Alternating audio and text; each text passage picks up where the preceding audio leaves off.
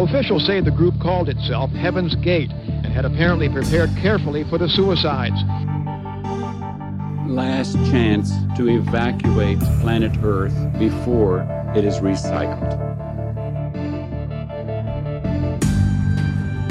I think it's a privilege to call yourself a Scientologist, and it's something that you have to earn.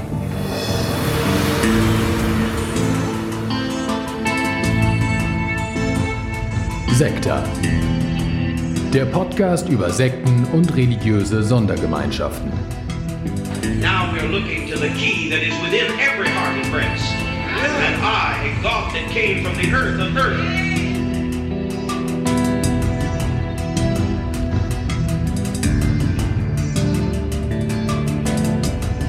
Gott lux, Gott lux,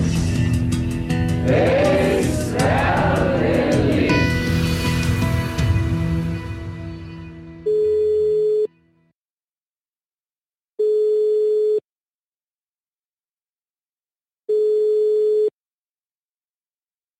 Hallo? Hallo, Fabian vom Sekta Podcast hier. Ja, grüß dich, hallo. Hallo, schön. Das ist Martin. Zumindest nenne ich ihn in dieser Sekta-Folge so. Martin heißt in Wirklichkeit anders. Er war lange Mitglied der Neuapostolischen Kirche, in die er hineingeboren wurde. Schon seine Großeltern waren in der Gemeinschaft aktiv. Noch heute ist seine gesamte Familie in der Neuapostolischen Kirche.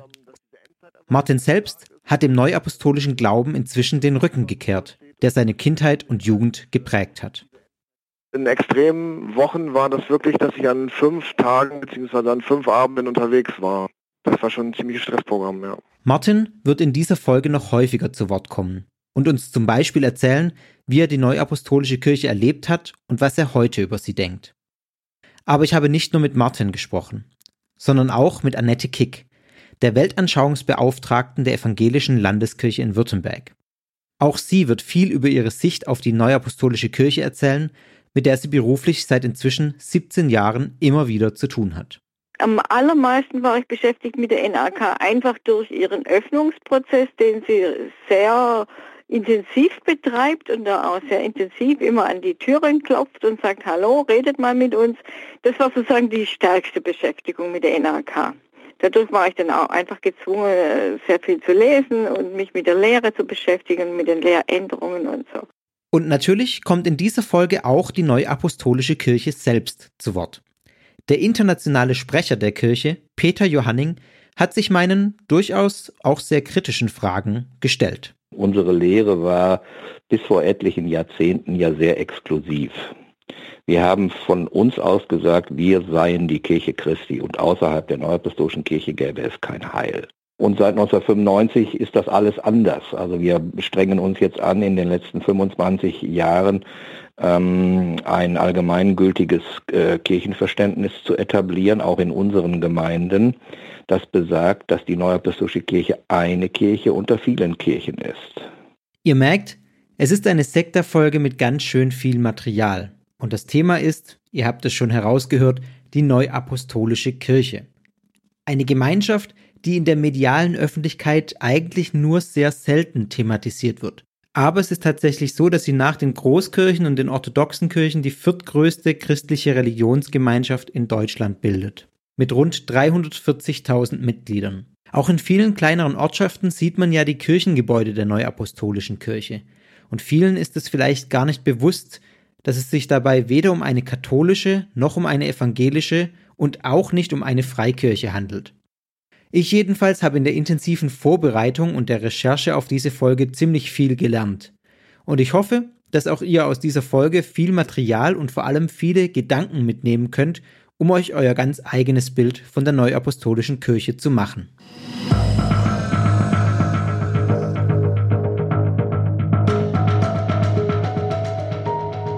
Beginnen wir mit einem ganz kurzen oder kürzestmöglichen geschichtlichen Abriss äh, über die Neuapostolische Kirche. Wie kommt es eigentlich, dass es die Neuapostolische Kirche überhaupt gibt? Und die Entstehungsgeschichte der NAK ist nicht so simpel und auch nicht so geradlinig, wie es bisher bei den anderen Gruppierungen, die ich schon hier im Podcast besprochen habe, war. Bei allen bisherigen Gruppen war es im Prinzip so, dass es irgendwie eine charismatische Persönlichkeit gab, zum Beispiel, oder beziehungsweise bei Heaven's Gate waren es zwei charismatische Persönlichkeiten und die aufgrund ihrer Vorstellungen, ihrer Ideen oder auch ihrer prophetischen Visionen eine neue Gemeinschaft ins Leben gerufen haben. Ich versuche das jetzt hier ein bisschen runterzubrechen auf die wesentlichen Punkte, weil bei der Neuapostolischen Kirche ist es eben nicht so, wie es bei den anderen Gemeinschaften war. Die Neuapostolische Kirche wurzelt in ganz unterschiedlichen religiösen Erneuerungsbewegungen, die im frühen 19. Jahrhundert stattgefunden haben. Damals war die Gesamtgesellschaft in Europa, ausgehend von England, im Umbruch. Stichworte sind hier industrielle Revolution und die Folgen der französischen Revolution zum Beispiel. Und in diesem Rahmen, in diesem gesellschaftlichen, entstanden ganz viele neue Gemeinschaften, die sich auf der Grundlage der Bibel Gedanken über die geistige Lage der Welt gemacht haben.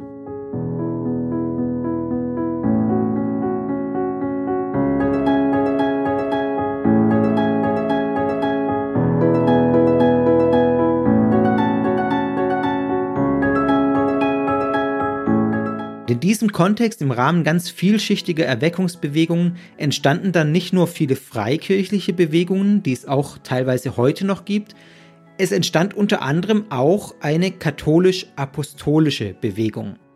Und der Name katholisch ist hier deshalb, weil er wirklich verstanden werden will als allumfassend oder weltumspannend. Das bedeutet das Wort katholisch ursprünglich. Deswegen nennt sich auch die katholische Kirche so, weil sie den Anspruch hat, allumfassend und weltumspannend zu sein.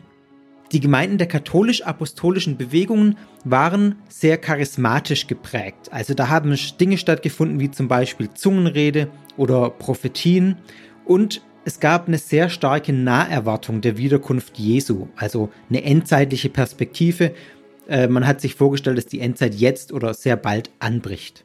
Man sah es als Aufgabe an, die Kirche dieser Endzeit aufzubauen und die zerstreute Christenheit in der jetzigen Endzeit wieder unter einem Dach zu sammeln. Weil diese Kirche der Endzeit gewisse Parallelen zur Urkirche aufweisen sollte, also zur allerersten Kirche, berief man dann Apostel, die diese Kirche führen sollten.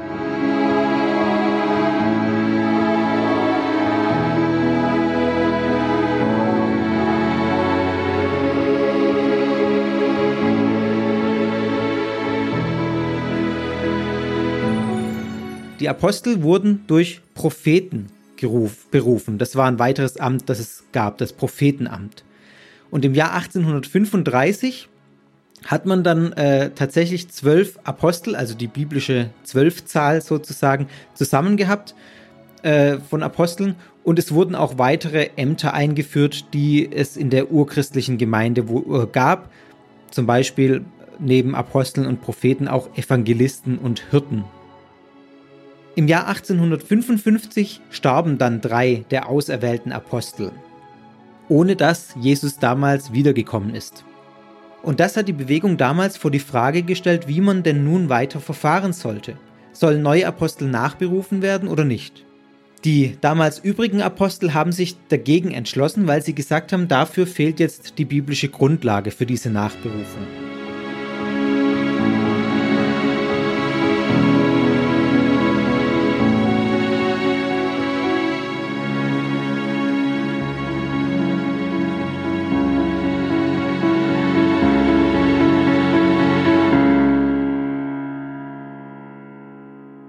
So, und jetzt wird's kompliziert, denn es kommt äh, zu mehreren Spaltungen. Ein Berliner Prophet, also ein, äh, der das Prophetenamt innehatte, äh, namens Heinrich Geier, war damals mit dieser Entscheidung nicht einverstanden, dass man sich entschlossen hatte, keine Apostel nachzuberufen. Er berief dann 1860 bei einer Versammlung in England zwei neue Apostel auf eigene Faust. Und die anderen Apostel haben die Apostel aber jetzt nicht anerkannt.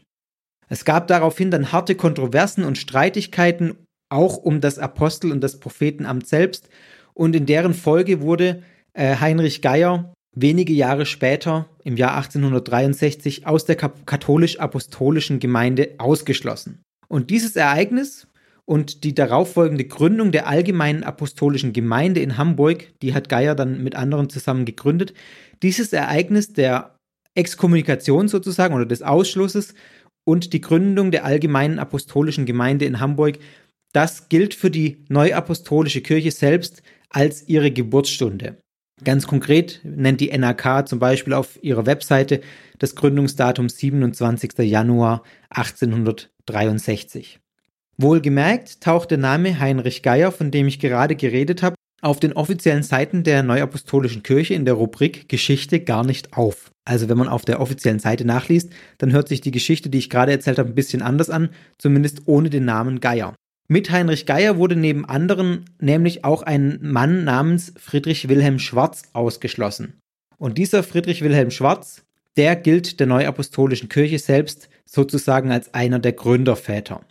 Warum Geier nicht auftaucht, die Geschichte erzähle ich jetzt.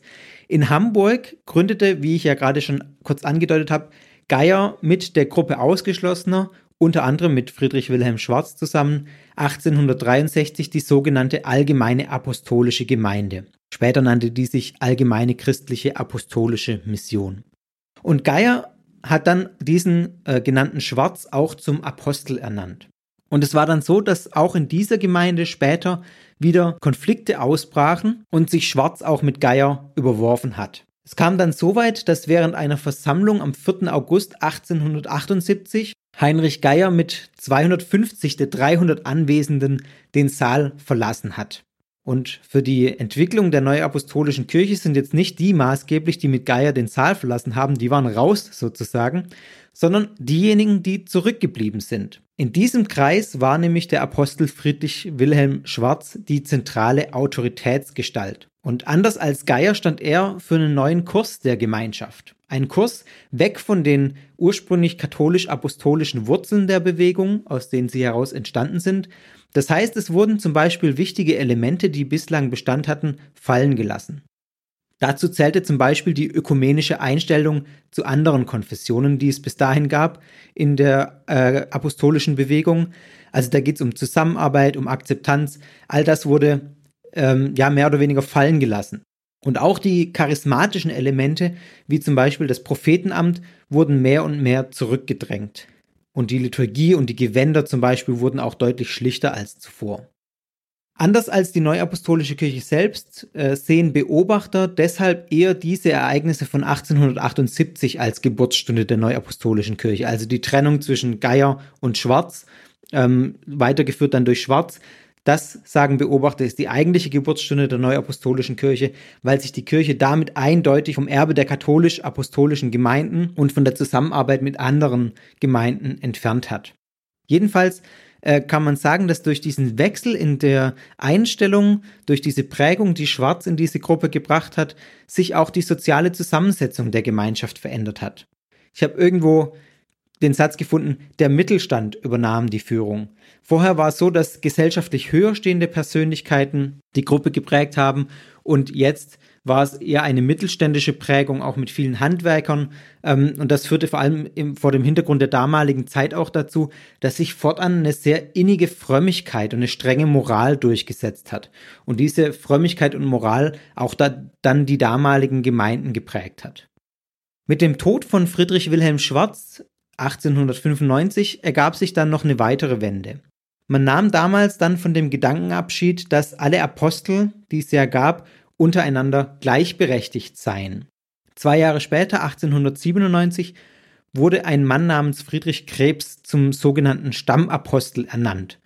Und das wird tatsächlich verstanden als ein Stamm wie bei einem Baum, der die anderen Apostel, in dem Bild die Zweige, ähm, zusammenhält und von dem die anderen Apostel auch abhängig sind. Die können nicht für sich alleine existieren und brauchen den Stammapostel.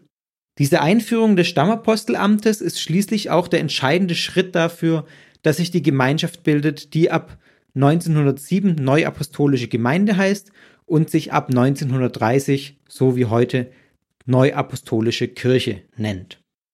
Seit damals, seit der Einführung des Stammapostelamtes, gab es, wenn man den aktuellen mitrechnet, neun Stammapostel. Aktuell heißt er Jean-Luc Schneider. Diese Stammapostel haben ganz unterschiedliche Schwerpunkte immer gesetzt äh, in ihrer Prägung der neuapostolischen Kirche. Also das ist sehr entscheidend, wie ein Stammapostel agiert, was er sagt, was er tut. Äh, das wirkt sich alles sehr auf die Prägung der neuapostolischen Kirche aus. Deswegen ist in dem Zusammenhang besonders zu betonen, dass von diesem Kurs, der ja lange gefahren wurde, dieser Abgrenzung von anderen, dieser Exklusivitätsgedanke, dass das sich in den letzten drei Amtsperioden von Stammaposteln, wenn man Schneider wieder mitrechnet, deutlich offener gestaltet. Also man kann klar sagen, mit Richard Fehr, der 1988 bis 2005 Stammapostel war, beginnt so eine langsame Öffnung der neuapostolischen Kirche. Zum Beispiel richtet er einen äh, Arbeitskreis ein oder eine Arbeitsgemeinschaft, die überhaupt erstmal Kontakt zu anderen Religionsgemeinschaften, Kontakt zu anderen Konfessionen suchen soll. 2005 übernimmt dann der promovierte Mathematiker Wilhelm Leber das Amt des Stammapostels und er setzt diesen ökumenischen Annäherungsprozess weiter fort.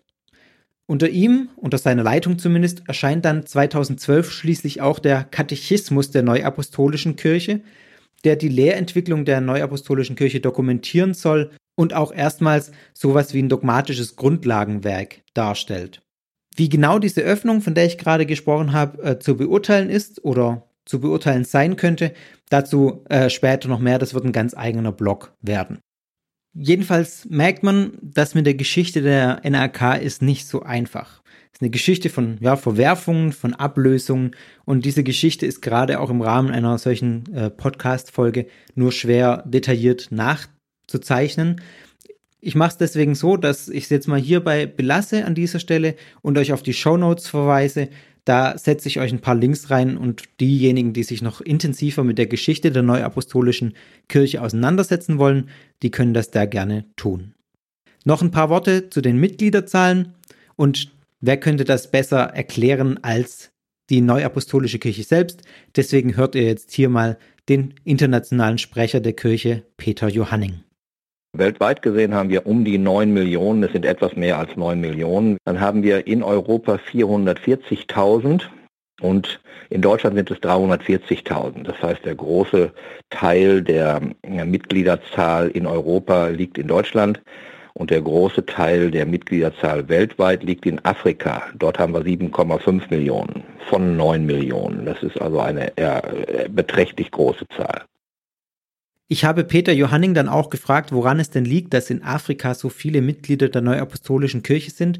Und äh, er sagt, es sei vor allem der Kinderreichtum der Familien dort.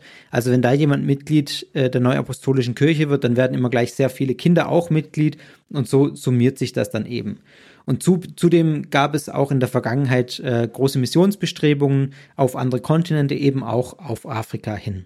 Noch ein Wort zu der großen Zahl in Deutschland, 340.000. Das ist doch äh, für mich überraschend, dass es so viele neuapostolische Kirchenmitglieder in Deutschland gibt, weil diese Zahl größer ist als die Zahl aller Freikirchenmitglieder, wenn man sie zusammenrechnet in Deutschland.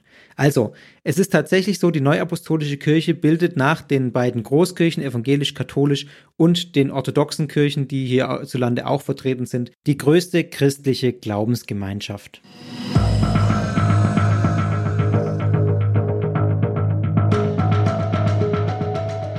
Widmen wir uns der Frage, was die NRK eigentlich glaubt.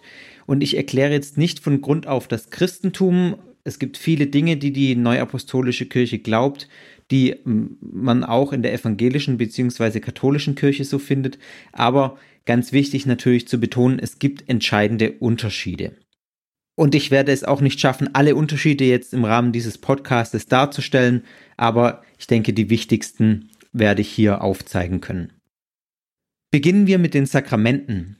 Sakramente sind nach Verständnis der Kirchen äh, Zeichen des Wirkens Gottes, die Glauben wecken und stärken sollen.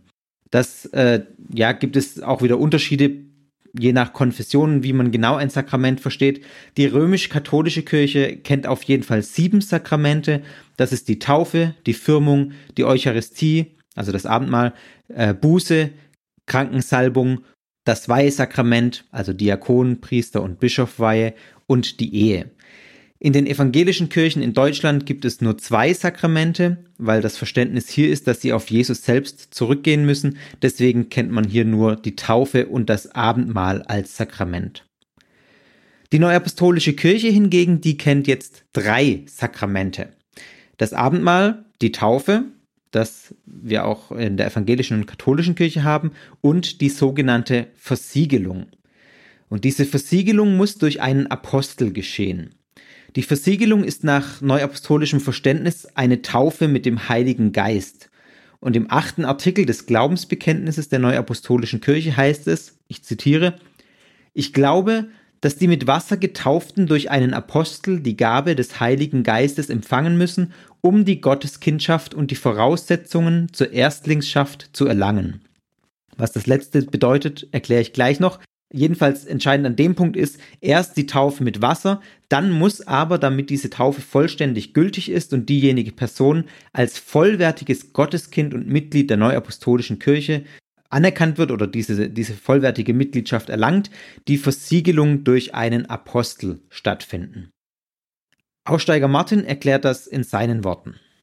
Es wird gesagt, die Taufe alleine reicht nicht aus. Ähm, dann ist zwar der Bund mit Gott hergestellt, aber um die wirkliche Erstlingschaft zu erreichen oder die, die Gotteskindschaft, ähm, muss der Apostel die Hände auflegen. Und das nennt sich dann heilige Versiegelung. Diese Versiegelung spielt eine bedeutende Rolle, wenn es um den Hauptglaubenssatz der neuapostolischen Kirche geht, sozusagen, wenn es um den Grund geht, warum es die neuapostolische Kirche nach eigenem Verständnis überhaupt braucht. Und um das zu verstehen, muss man einen Blick auf die Endzeitlehre der neuapostolischen Kirche werfen. Die NRK lebt mit der deutlichen Erwartung, dass Jesus jederzeit wiederkommen könnte. Also eine sehr klare Naherwartung der Wiederkunft Jesu Christi. Nach neuapostolischem Glauben kommt er dabei zunächst zu seiner Brautgemeinde, um sie zur Hochzeit des Lammes zu sich zu holen. Was ich sage, kann man alles im Katechismus nachlesen der Neuapostolischen Kirche, ähm, in Kapitel 10 im Speziellen. Den Link dazu findet ihr in den Show Notes.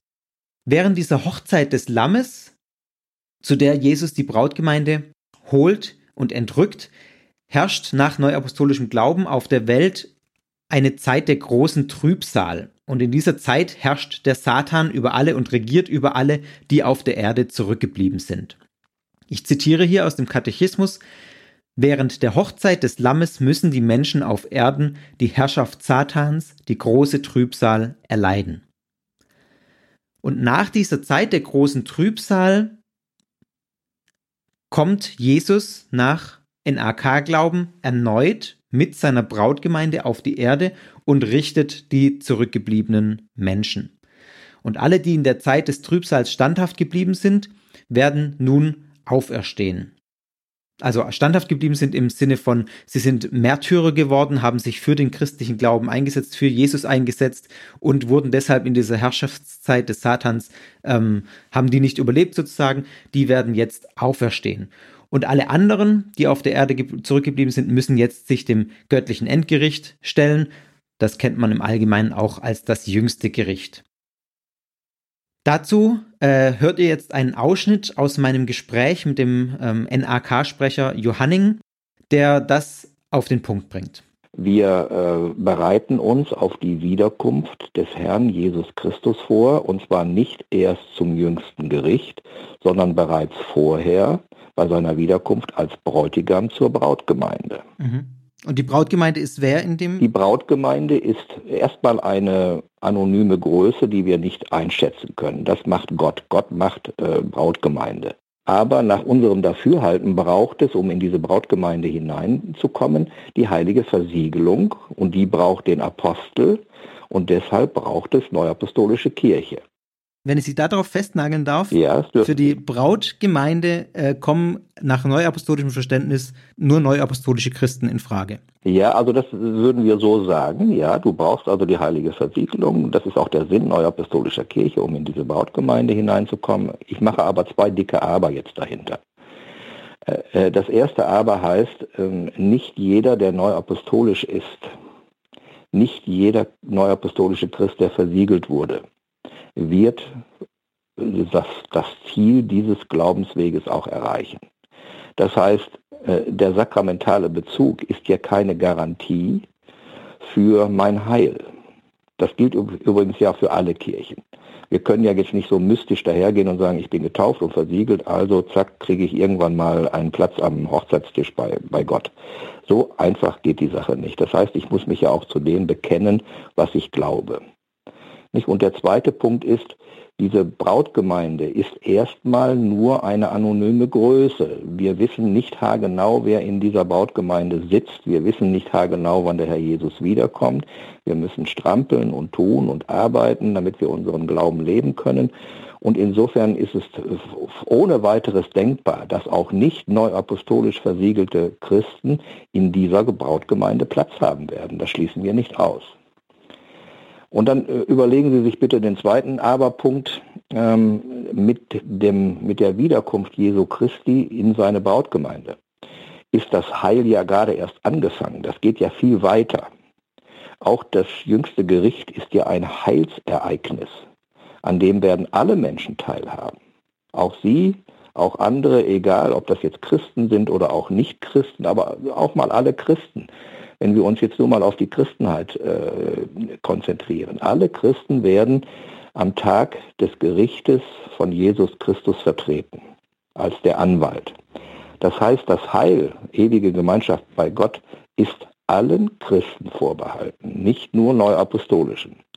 Und das, was uns jetzt unterscheidet, die neuapostolische Lehre sagt, was uns unterscheidet von anderen Christen ist, dass wir ein Heil in Jesus Christus eher erreichen können als andere, aber auch nur dann, wenn wir uns äh, an, die, an das Evangelium halten. Ist quasi eine zeitliche Vorordnung. Ja, ein vorgezogenes Heil, sagen wir dann in solchen äh, Wortzusammenhängen. Das steht zwar jetzt nirgendwo in der Heiligen Schrift, das ist ein bisschen ein schwierigeres Wort, aber es ist dann eben zeitlich einzuordnen. Der übliche evangelische Christ oder der übliche katholische Christ wartet eben auf das Wiederkommen Jesu Christi zum jüngsten Gericht. Und wir warten auf die Wiederkunft Jesu Christi vorher. Ihr merkt, der Sprecher formuliert hier sehr bewusst. Er legt viel Wert auf folgenden Satz, der im neuen Katechismus auch steht. Die Entrückung bei der Wiederkunft Jesu Christi ist zunächst jenen zugesagt, denen die Wiedergeburt aus Wasser und Geist zuteil geworden ist, also Taufe und Versiegelung, und die an Jesus Christus glauben und ihm nachfolgen. Ob darüber hinaus Gott anderen Menschen die Gnade der Entrückung zuteil werden lässt, entzieht sich menschlicher Beurteilung und unterliegt der Entscheidung Gottes. Peter Johanning verweist in unserem Gespräch an mehreren Stellen darauf, dass man zwar eine Überzeugung habe, letztlich aber Gott die Entscheidung treffe. Und das tut er, weil es natürlich viele gibt, die sagen, eine Endzeitvorstellung, so wie ich sie gerade dargestellt habt oder wie ihr sie gerade gehört habt, ähm, ist im Prinzip ein Exklusivismus. Exklusivismus heißt salopp gesagt, man sieht sich selbst als die Auserwählten und alle anderen müssen eben gucken, wo sie bleiben. Und das wird ja in den Worten des Sprechers auch deutlich. Andere Christen haben nach Überzeugung der NAK erstmal in Anführungszeichen nur die Chance auf das Endgericht und müssen durch die Zeit des Trübsals durch, um sich dann im Endgericht zu bewähren. Annette Kick, die Weltanschauungsbeauftragte der Landeskirche in Württemberg, kritisiert das mit den folgenden Worten. Wenn die Identität in der Exklusivität besteht, dann ist es schwierig. Und Sie müssen von Ihrer Exklusivität meines Erachtens einfach theologisch runtergehen wenn sie ernsthaft ökumenisch denken wollen. Und das haben sie im Grunde nicht wirklich gemacht. Also sie sind ein ganz kleines Stück vorwärts gegangen, indem sie sagen, es gibt auch Kirche außerhalb der Neuapostolischen Kirche, aber äh, sozusagen ein ganz abgestuftes Kirchensein, eine abgestufte Zukunft bei Gott. Also nur sie sind dabei bei der, bei der Hochzeit des Lammes, bei der Brautgemeinde und, und, und. NAK-Sprecher Johanning sieht das ein bisschen anders. Unsere Lehre war bis vor etlichen Jahrzehnten ja sehr exklusiv. Wir haben von uns aus gesagt, wir seien die Kirche Christi und außerhalb der Neuapostolischen Kirche gäbe es kein Heil. Das waren so die Vorläufer von Katechismus-Aussagen äh, innerhalb der Kirche, sagen wir mal, des ausgehenden äh, 20. Jahrhund äh, 20. Jahrhunderts, also so um die 1990er Jahre. 1995, daran erinnere ich mich sehr gut, haben wir so die letzte Ausgabe unseres Vorläuferkatechismus äh, aufgelegt Äh, und seit 1995 ist das alles anders. Also wir strengen uns jetzt an, in den letzten 25 Jahren ähm, ein allgemeingültiges äh, Kirchenverständnis zu etablieren, auch in unseren Gemeinden, das besagt, dass die Neuapostolische Kirche eine Kirche unter vielen Kirchen ist. Und dass in unserer Kirche nicht mehr Heil angeboten wird als in anderen Kirchen auch. Und dass auch außerhalb der neuapostolischen Kirchen Heiliger Geist arbeitet und regiert. Also, ich glaube, die verschiedenen Perspektiven werden klar. Die neuapostolische Kirche selbst würde, glaube ich, nicht von einem strengen Exklusivismus ihrerseits sprechen, weil man sagt, dass Gott letztlich alles entscheidet. Und natürlich ist es streng genommen richtig, dass man in der NRK nicht vertritt, dass es mehr Heil als in anderen Kirchen geht. Wenn man das mehr Heil nicht zeitlich versteht. Es geht der NRK nicht um ein mehr oder weniger, sondern um ein früher. Ja, natürlich kann man da einwenden, was ich auch tun würde. Äh, auch ein zeitliches früher geschaltet sein ist ein mehr Heil, denn alle anderen äh, müssen sich ja mit dem Gedanken abfinden, dass sie in der Zeit des großen Trübsals noch zusätzlich sich bewähren müssen. Und es ist aus meiner Sicht verständlich, dass sich andere Kirchen und Glaubensgemeinschaften so, wie Annette Kick das auch formuliert hat, sich durch diese Ansichten der neuapostolischen Kirche herabgestuft und ja, als Kirchen zweiter Klasse fühlen. Während Annette Kick also in theologischer Hinsicht sehr skeptisch ist, sieht sie in anderer Hinsicht viel mehr Öffnung in der neuapostolischen Kirche, aber dazu kommen wir später noch. Ihre Einschätzung, ihre Argumentation, die wir gerade gehört haben, bezieht sich natürlich erstmal auf die Zusammenarbeit der neuapostolischen Kirchen, äh, Kirche mit anderen christlichen Kirchen. Eine weitere Perspektive bringt äh, der Aussteiger Martin mit ein, der die Endzeitlehre der neuapostolischen Kirche noch aus einem ganz anderen Grund für problematisch hält. Er sagt, sie übt Druck aus, sich richtig zu verhalten, damit man auch ja zu dieser Endzeit Brautgemeinde gehört und vor der Zeit der großen Trübsal bewahrt wird. Und wenn ihr euch erinnert, Peter Johanning hat den Satz gesagt, den ich gerade eingespielt habe, auch, wir müssen strampeln, wir müssen äh, alles dafür tun, äh, um unseren Glauben zu leben. Also da finde ich, klingt das schon auch ein bisschen durch. Ich weiß jetzt nicht, ob bei, bei ihm der Druck da ist, aber zumindest das Potenzial da ist, diesen, diesen Druck zu spüren tatsächlich. Und äh, Aussteiger Martin sagt, vor allem für Kinder kann das jetzt auch problematisch werden. Und er beschreibt, wie er die apokalyptische endzeitnahe Erwartung damals als Kind in der NRK wahrgenommen hat und was er daraus schließt. Das eine ist diese apokalyptische Denke, die ich sehr kritisch sehe, die auch zu starken Ängsten führen kann. Also ich als Kind habe zum Beispiel mindestens einmal die Situation erlebt, wo ich äh, nach der Schule nach Hause gekommen bin, äh, geklingelt habe, keiner hat aufgemacht und äh, mir ist schon das Herz in die Hose gerutscht und ich habe Panik bekommen, weil ich gedacht habe, dass Jesus jetzt wiedergekommen ist und meine Eltern und meinen Bruder mitgenommen hat und ich bin ganz alleine auf der Welt sozusagen. Und das, das Endzeit-Szenario bricht jetzt jeden Moment herein. Das finde ich zum Beispiel sehr gefährlich. Man beruft sich ja äh, unter anderem auf die Offenbarung des Johannes, also das letzte Buch der Bibel. Und äh, wer sich das mal durchliest äh, und das sich auf der Zunge zergehen lässt, äh, das ist ja wirklich äh, ja, der, der Bericht eines Psychopathen, würde ich fast sagen. Also da, da, da trieft ja alles nur so vor Blut.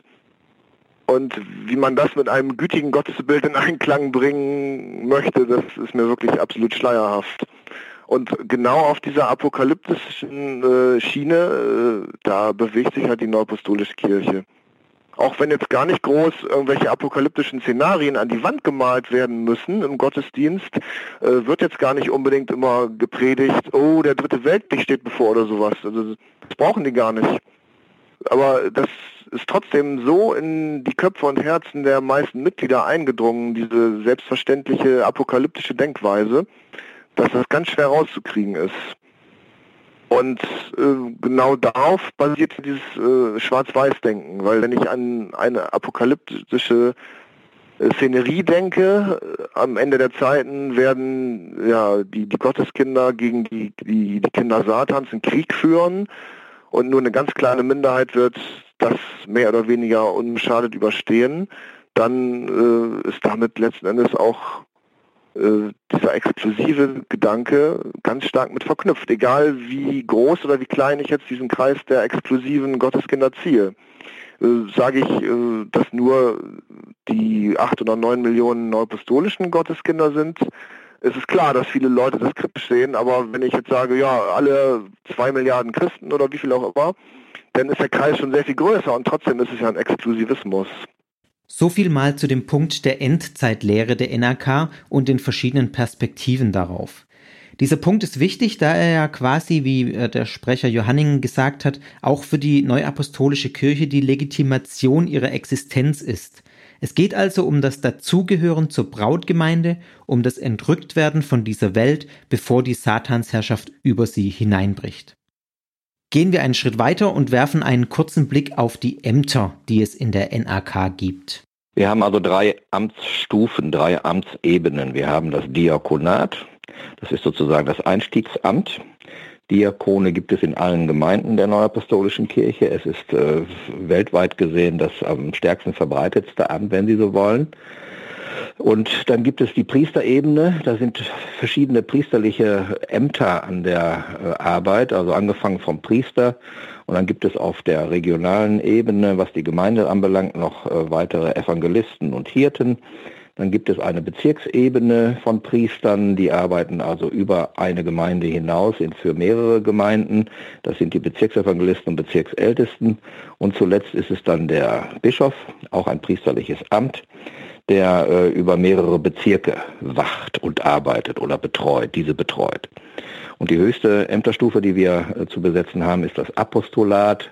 Da gibt es dann die Apostel, die Bezirksapostel, die zuständig sind für, äh, für mehrere äh, Apostelbezirke und letztlich den Stammapostel, der zuständig ist für die gesamte Kirche.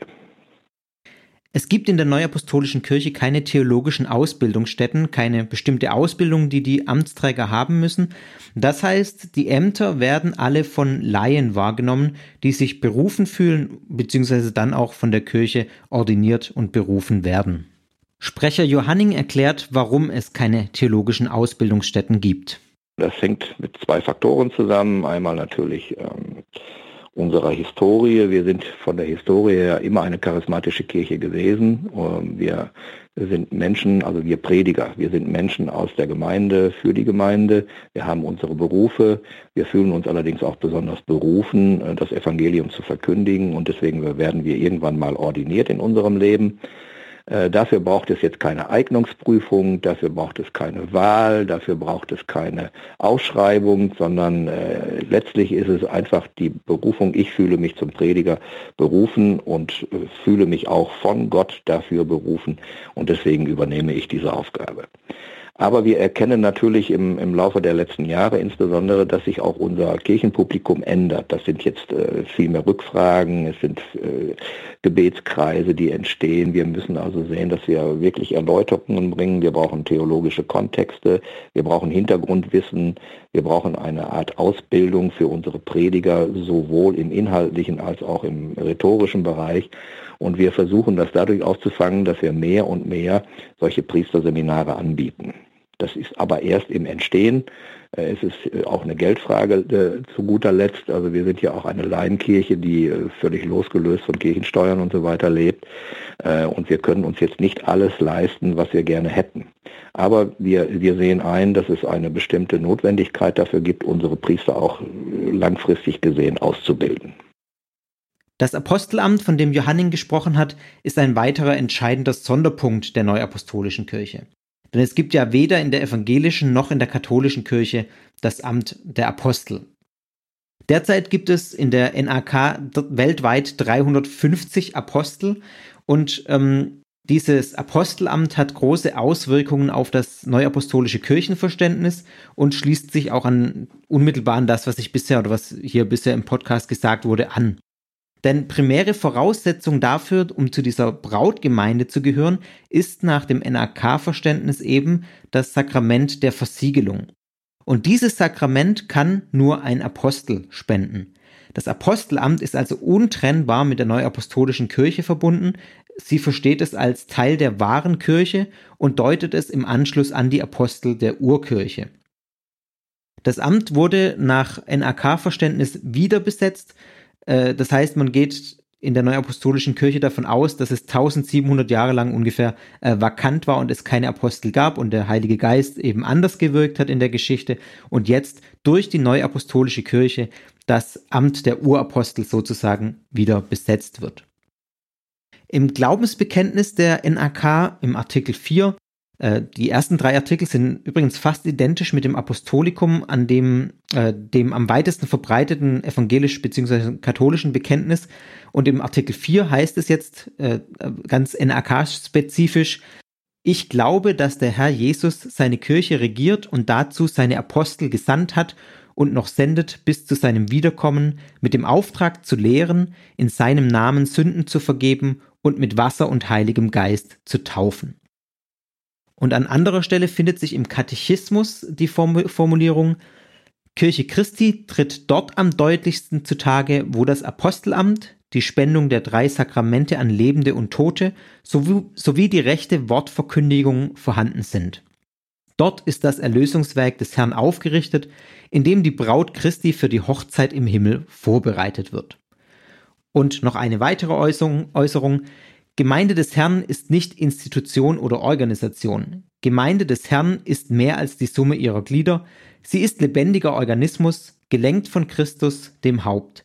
Sie ist Geschenk Gottes und herausgenommen aus der Verfügbarkeit des Menschen. Das steht auch so im Katechismus der NAK. Man muss sagen, dass sich die neuapostolische Kirche mit diesem Kirchenverständnis sehr gewandelt hat. Früher war das ein deutlich exklusivistischerer Anspruch. Man hat von der NRK als wirklich die einzig wahre Kirche gesprochen und das hört sich jetzt in dem, was ich gerade gesagt habe, schon ein bisschen anders an. Ja, an der Spitze der neuapostolischen Kirche steht, wie ihr vom Sprecher gerade gehört habt, der Stammapostel. Stammapostel ist das höchste Amt der neuapostolischen Kirche.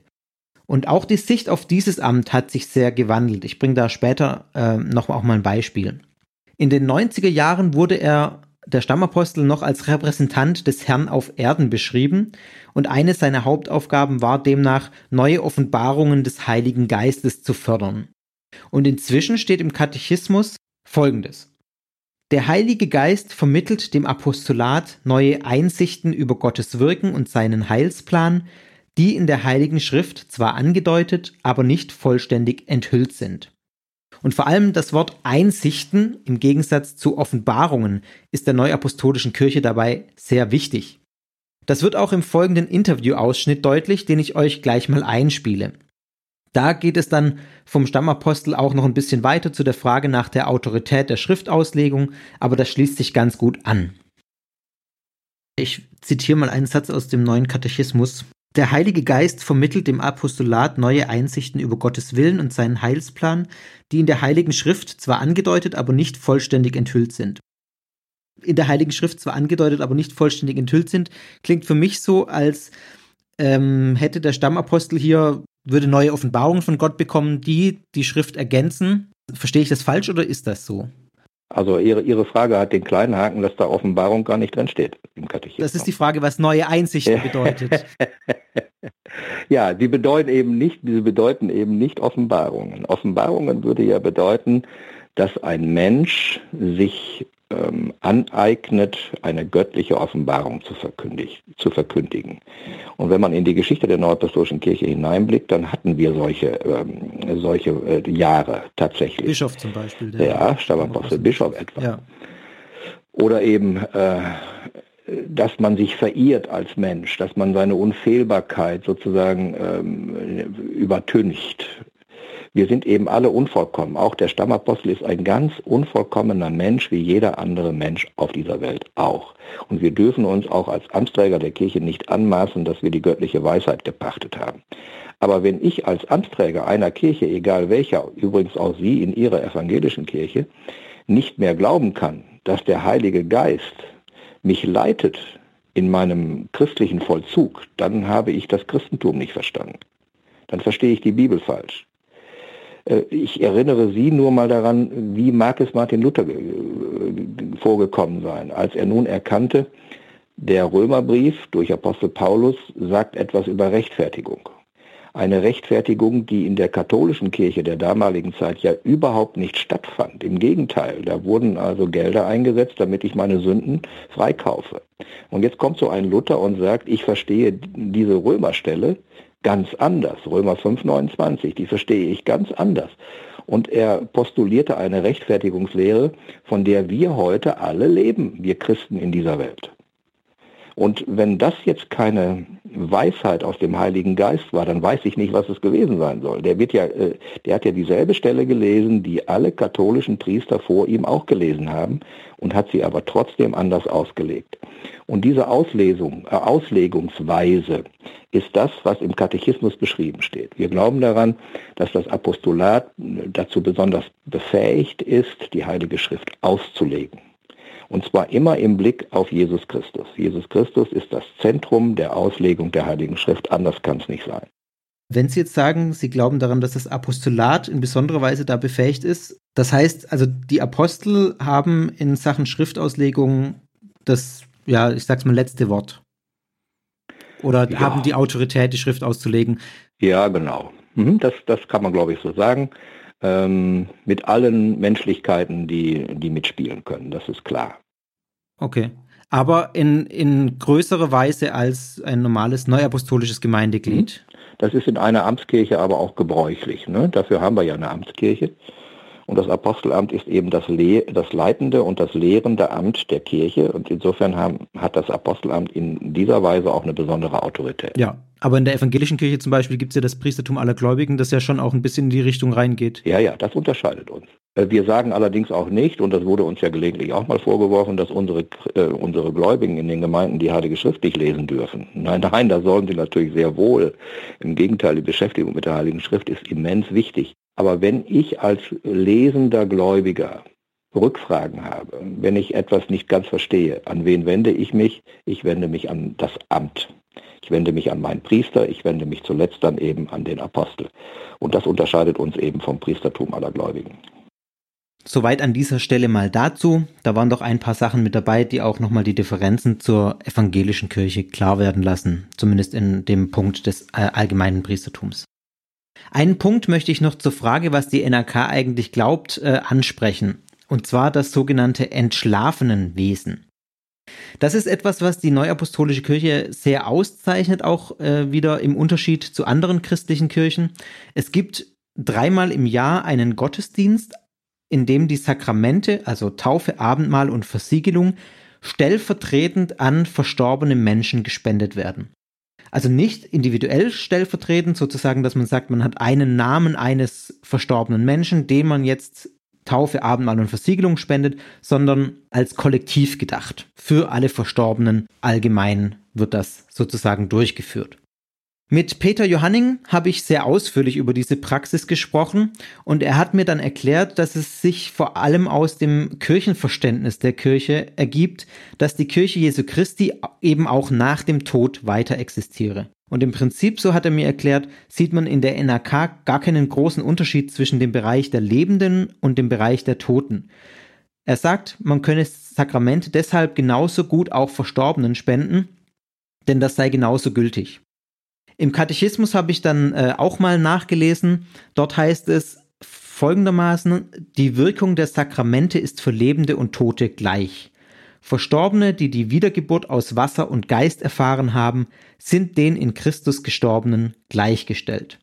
Man kann da jetzt natürlich kritisieren, was ich im Gespräch mit Johanning dann auch getan habe, dass man durch diese Praxis dann ja einfach alle Verstorbenen zu neuapostolischen Christen mache.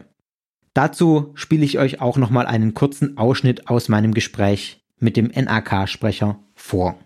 So, jetzt stirbt jemand, der von Kirche und Tuten und Blasen überhaupt gar keine Ahnung hat. Warum sollen wir den nicht für Jesus Christus gewinnen?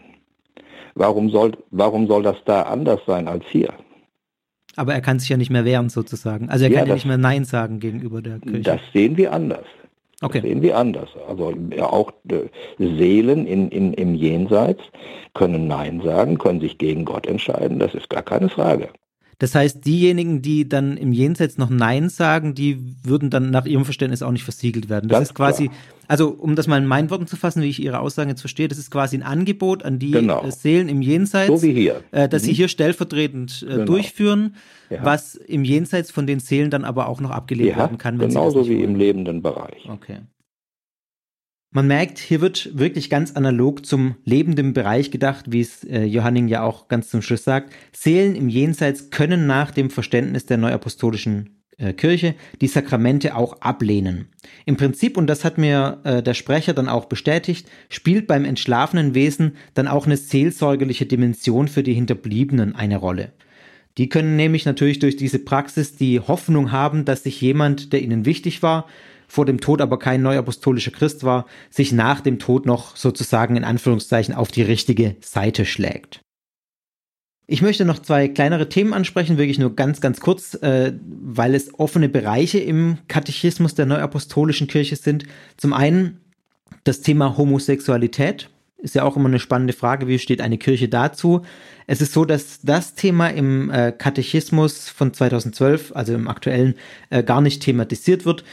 Ich aber aus äh, Gesprächen oder aus, aus Kontakt mit einem Aussteiger auch weiß, oder der mir das gesagt hat zumindest, dass es in den Gemeinden eher sehr ablehnend gesehen wird. Dann das Thema Frauenordination, auch noch ein Satz dazu. Äh, es ist so, dass es in der NRK keine Frauenordination gibt. Das heißt, es gibt keine Frauen in Ämtern, das, die werden alle von Männern wahrgenommen. Bei diesen Dingen möchte ich jetzt zur Frage äh, nach, was glaubt die NRK eigentlich erstmal bewenden lassen. Meiner Einschätzung nach sind das auch wirklich wesentliche Glaubenssätze der NAK, die ich jetzt gerade genannt habe. Und auch hier verweise ich jedoch ausdrücklich auf den Katechismus, den ich auch in den Show Notes verlinke. Der ist sehr ausführlich und da stehen viele weitere Glaubensthemen und Glaubenssätze äh, drin. Wer sich da also weiter belesen möchte, den kann ich nur dazu ermutigen, das zu tun.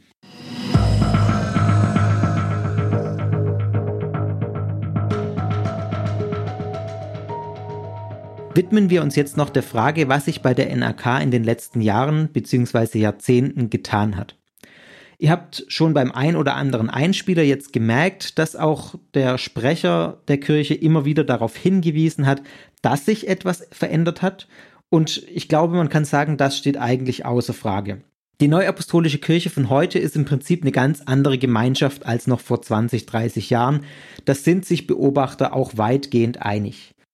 Über die Theologie, die Glaubenssätze haben wir gerade schon geredet. Ich möchte jetzt aber auch ein bisschen mehr auf die Strukturen eingehen, die eine Gruppe im, Wesentlich, im Wesentlichen problematisch machen können. Dazu sagt NAK-Sprecher Johanning Folgendes.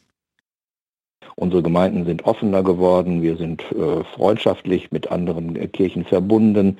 Wie gesagt, Ökumene macht heute eigentlich gar kein Problem mehr gegen, im Gegensatz zu früher.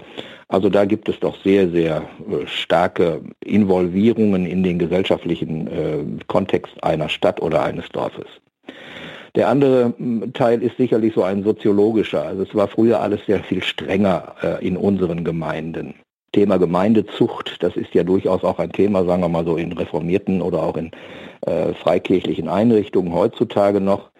Äh, neuapostolische Christen gingen eben nicht tanzen, sie gingen nicht auf die Kirmes, sie gingen nicht ins Kino etc. etc. Da könnte ich ganz viele Dinge anführen. Äh, das war so die, das neuapostolische Gemeindebild der 60er, 1960er, 1970er Jahre. Auch das haben wir ganz abgestreift. Wir, wir sagen heute, wir wollen den emanzipierten Christen, wie jemand sein Leben lebt, das bleibt ihm selbst überlassen und seine Eigenverantwortung vor Gott. Und ähm, insofern haben wir uns sowohl in der Lehre als auch im, in der Soziologie nach außen hin komplett geändert. Auch Annette Kick die Weltanschauungsbeauftragte der Evangelischen Landeskirche in Württemberg sieht in dieser Hinsicht eine große Veränderung bei der NRK und eine, zwar eine Veränderung hin zum Guten. Ihre theologische Kritik haben wir vorhin schon gehört und da stellt sie sich im Gespräch auch eindeutig auf die Seite der Aussteiger, die sagen oder häufig sagen, da ist noch viel zu tun in theologischer Hinsicht. Aber jetzt ähm, hören wir noch Annette Kick zum sozialen Aspekt. Also meine Einschätzung ist seit ganz vielen Jahren, das ist eigentlich von Anfang an, äh, war das all unser Eindruck, also die wir die ersten Gespräche geführt haben, dass hier die soziale Insektung oder also dieser soziologische Sektenbegriff, also wie geht man um mit Mitgliedern, wie geht man um mit Gesellschaft, dass sich da sehr viel tut, auch atmosphärisch sehr viel tut, würde ich wirklich sagen. Ich würde sagen, in diesem soziologischen Sinn ist die NRK infected. Also zumindest nach offizieller Lehre und von oben her dass in manchen Gemeinschaften, in manchen einzelnen Gemeinden und in manchen äh, Familien sozusagen noch die alten ja, Unterdrückungsmodelle funktionieren, das, ist, das stimmt auch, aber das ist sicher nicht offiziell gewollt. Ja. Also da hat sich sehr viel getan, auch in ganz kleinen Dingen. Das finde ich sozusagen das Interessante, wenn man sich wirklich damit beschäftigt, mit dem Katechismus, dass sich so in ganz kleinen Dingen, also wird Angst gemacht, wie, wie wird mit über andere äh, Gemeinschaften geredet und so. Da ist ganz vieles äh, wirklich, hat sich ganz, ganz weit zum Guten verändert. Und dann habe ich Annette Kick noch gefragt, wie sie die NAK denn bezeichnen würde. Eine Sekte im theologischen Sinne, also eine Abspaltung, oder eine Sekte im soziologischen Sinne, haben wir gerade gehört, das ist die NAK ihrer Ansicht nach sicher nicht mehr. Kann man sie denn jetzt als Freikirche bezeichnen? Ja, das ist auch eine schwierige Frage. Bis vor kurzem haben wir sie, hat man sie natürlich Sekte genannt, nach dem theologischen Sektenbegriff. Ja. Aber sie waren auch nach dem soziologischen eine. Inzwischen ist ja der Sektenbegriff so verwaschen und so verschieden deutlich, dass man ihn mehr benutzt. Und dann hat man eigentlich die christlichen, ehemals christlichen Sekten als christliche Sondergemeinschaften benannt. Und ich war ja mit dabei bei dieser Abfassung des Felkt-Handbuches.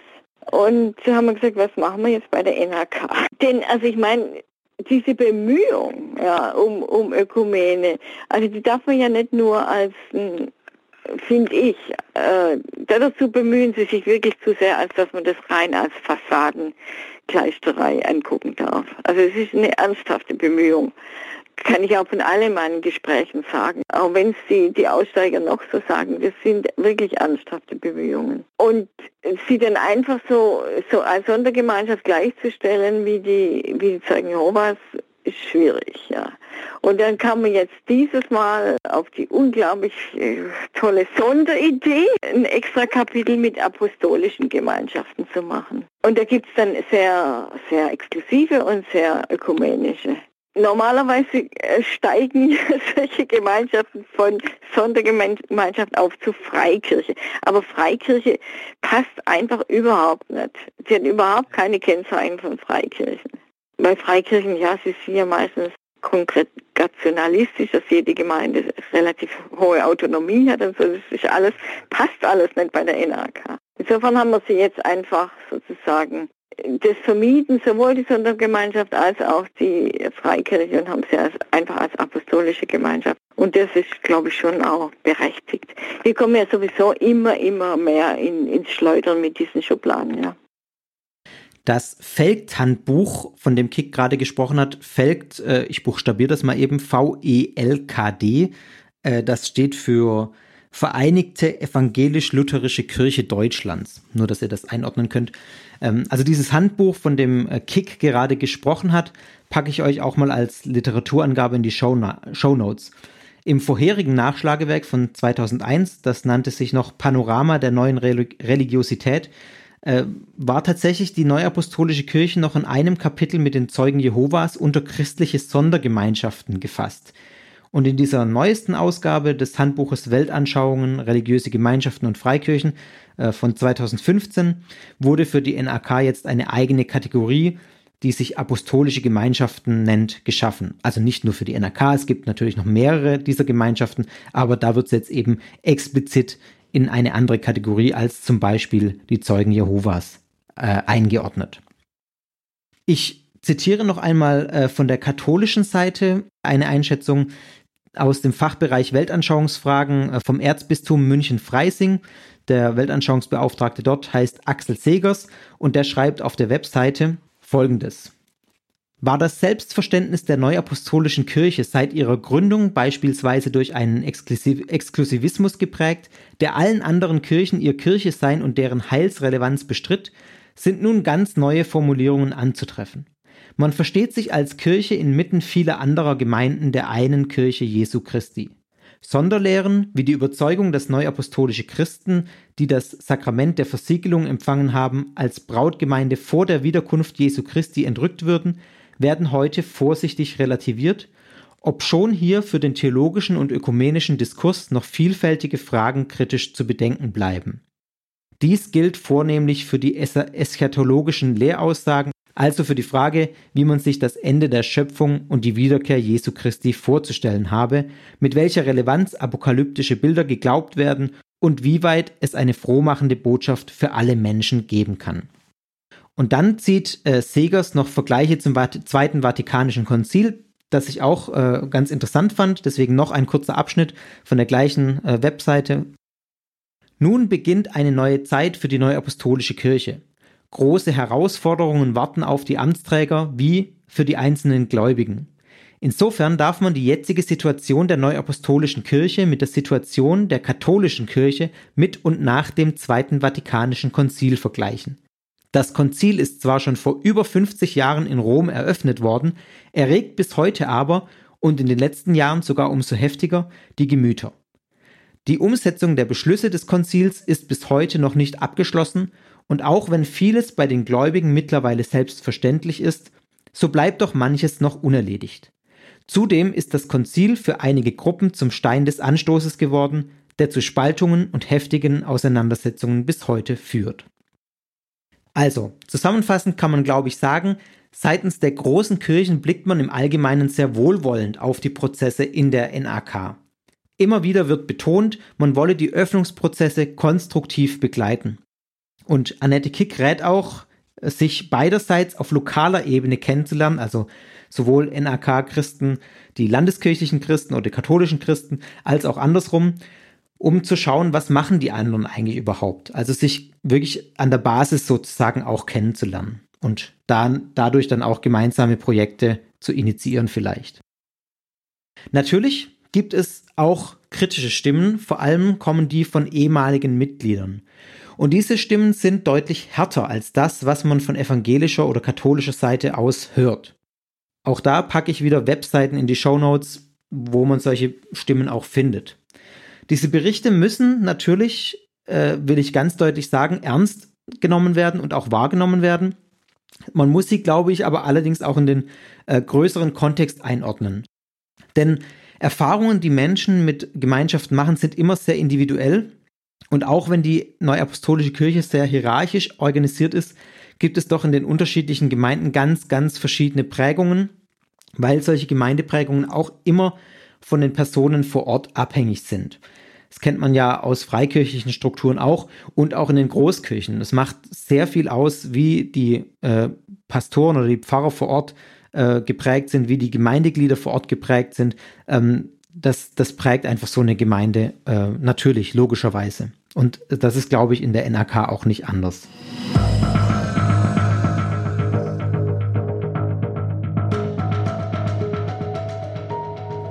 So, kommen wir jetzt noch mal ein bisschen mehr zur Geschichte von Aussteiger Martin. Ich habe ihn gefragt, wie er denn die Menschen in der Neuapostolischen Kirche erlebt hat. Ja, es ist halt ein bisschen schwierig, so eine Pauschalaussage zu tätigen. Also die Menschen äh, sind natürlich auch äh, sehr unterschiedliche Charaktere, wie überall anders auch, aber ähm, naja gut, es ist schon auf der anderen Seite natürlich ein besonderer Menschenschlag, weil sie in der Mehrheit jedenfalls, so, so war es halt mein Empfinden, schon gläubiger sind als, ich sag mal, der Durchschnittschrist. Also das hängt ja damit zusammen, dass diese Endzeiterwartung sehr stark ist. Also man glaubt, dass die Wiederkunft von Jesus unmittelbar bevorsteht und sich als äh, exklusive Endzeitgemeinde darauf vorbereiten muss. Durch die Wirkung der Apostel und der anderen nachgeordneten Amtsträger. Und äh, dementsprechend ist es schon äh, ja eine strengere Gläubigkeit, sage ich mal, als äh, das äh, von einem Mitglied der liberalen Landeskirche zum Beispiel zu erwarten wäre.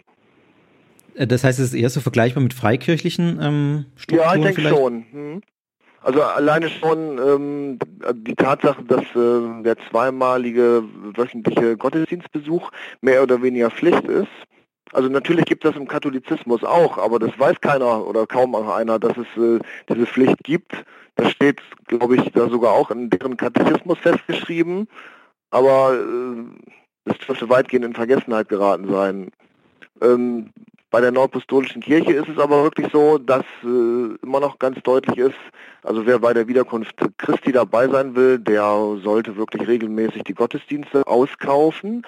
Also auskaufen ist auch wirklich äh, das Verb, das dafür verwendet wird. Und auskaufen heißt was? Äh, also nicht nur einfach ähm, sich anhören, was gepredigt wird, sondern natürlich auch aktives Zuhören und äh, auch eine weitergehende aktive Beteiligung es ist mittlerweile vielleicht nicht mehr ganz so extrem wie in meiner aktiven Zeit, aber es wird von den meisten Mitgliedern erwartet, dass sie auch äh, neben dem Gottesdienstbesuch sich auch noch weiterhin einbringen. Äh, das kann die Chorarbeit sein, also wöchentliche Chorproben, die besucht werden. Äh, das, die, die Kirchengebäude müssen gereinigt werden. Ähm, es gab eine Zeit lang die Haustürmission, die dann irgendwann Anfang, Mitte der 90er Jahre allerdings abgeschafft wurde. Das ist sowas, wie man von den Zeugen Jehovas kennt. Oder? Ja, genau, ne, mit, mit Klingeln an den, an den Türen, genau. Ich fand es sehr interessant, wie Martin über die NAK redet. Seine Mitgliedschaft ist, das muss man sagen, schon einige Jahre her und fällt in eine Zeit, in der die NAK noch sehr viel exklusivere Ansichten vertreten hat und sehr viel strenger war. Ich habe seine Sicht aber in dem Gespräch als sehr ausgewogen empfunden. Natürlich, er hat noch sehr viele Verbindungen zur Neuapostolischen Kirche, weil seine Familie dort noch aktiv ist. Seine Weltsicht, die er zu seiner aktiven NRK-Zeit hatte, beschreibt er folgendermaßen. Also zu Beginn ähm, als Kind und äh, ich sag mal junger Jugendlicher, bis dann die ersten Zweifel aufgekommen sind, war ich ähm, zwangsläufig sozusagen doch recht äh, konform auf Linie der Neupostolischen Kirche. Das heißt, äh, ich habe diese strikte Trennung innerlich vorgenommen. Auf der einen Seite gibt es die erwählten Gotteskinder, also alle Mitglieder oder alle aktiven Mitglieder der Neupostolischen Kirche, die damit rechnen können, dass sie bei der Wiederkunft Christi dabei sind und dementsprechend auch das sogenannte große Verderben dann auf der Welt nicht miterleben müssen. Ja, und alle anderen haben halt Pech gehabt die sind halt entweder ja gar nicht gläubig oder in einer falschen Religionsgemeinschaft sozusagen. Obwohl ich zur Ehrenrettung der NRK vielleicht sagen muss, also ich habe es eigentlich selten erlebt, dass wirklich explizit gegen andere Religionsgemeinschaften im Gottesdienst polemisiert wurde. Das war eigentlich mehr so eine unterschwellige Abgrenzung. Sein Ausstieg schließlich, der verlief schleichend. Immer mehr hat er an dem gezweifelt, was ihm in der Kirche erzählt wurde, und gegen die zunehmenden Zweifel an der Lehre der NRK konnte auch seine Familie nichts ausrichten, auch wenn sie es mit allen Mitteln versucht haben. Mein Vater als ehrenamtlicher Priester äh, ist natürlich äh, in erster Linie schon äh, ja, gewillt gewesen, dagegen zu steuern, aber letzten Endes waren das alles ziemlich hilflose Versuche. Ich habe mich dann ja auch ähm, parallel zu meiner noch Mitgliedschaft in der NRK denn in diese evangelische Jugendgruppe so ein bisschen reinbegeben und war da aktiv. Ähm, das war interessanterweise kein Problem für meine Eltern. Auch nicht, dass ich mit denen auf Freizeiten gefahren bin. Ähm, nur als ich dann wirklich das mal thematisiert habe, dass ich mittlerweile Glaubensprobleme habe und dass äh, ich die Mitgliedschaft in der Neupostolischen Kirche mittlerweile ziemlich kritisch sehe, also gegenüber der Jugendleiterin äh, habe ich das dann auch meinem Vater erzählt und äh, gut, äh, war natürlich auch alles andere als begeistert. Äh, es gab dann auch noch äh, einige wenige Gespräche, aber im Grunde genommen war es das denn. Also es war von Anfang an absehbar, dass da kein wirklicher argumentativer äh, Druck dagegen gelegt wird. Also offiziell gibt es kein Verbot des Kontaktierens gegenüber äh, ehemaligen Mitgliedern oder inaktiven Mitgliedern, wobei das auch von Familie zu Familie sicherlich anders sein mag. Also äh, es gibt da mit Sicherheit auch sehr fanatische Familien und je nachdem, wie äh, der Konflikt eskaliert, äh, kann das sogar dazu führen, dass sicherlich das Tischtuch zwischen den Familienmitgliedern zerschnitten wird. Äh, gibt es sicherlich alles. Heute, sagt Martin, hat er eine Art Waffenstillstand mit seiner Familie. Das Thema Religion oder NAK wird meistens vermieden. Sein Weg hat ihn schließlich von der NRK hin zum Atheismus geführt. Er bezeichnet sich selbst heute als Agnostiker, weil er natürlich die Nichtexistenz Gottes nicht beweisen kann. Äh, er selbst glaubt aber nicht an einen Gott oder an ein Leben nach dem Tod. Ich hatte dann noch Kontakt mit jemandem, der auch mal Mitglied in der NRK war und der heute zu dem Zeitpunkt, wo diese Folge erscheint, erst 15 Jahre alt ist. Er hat also die NAK als Kind erlebt und zwar nicht vor 20 Jahren, sondern tatsächlich in jüngerer Zeit. Und er spricht in E-Mails an mich deutlich schärfer von der NAK, als Martin es in unserem Gespräch getan hat. Er sagt zum Beispiel über das, was er in der NAK wahrgenommen hat, so stark dieses Verhältnis, das Verhältnis der Menschen untereinander, äh, nach innen auch war, umso, Mensch, umso stärker legten die Menschen Wert auf Abgrenzung nach außen.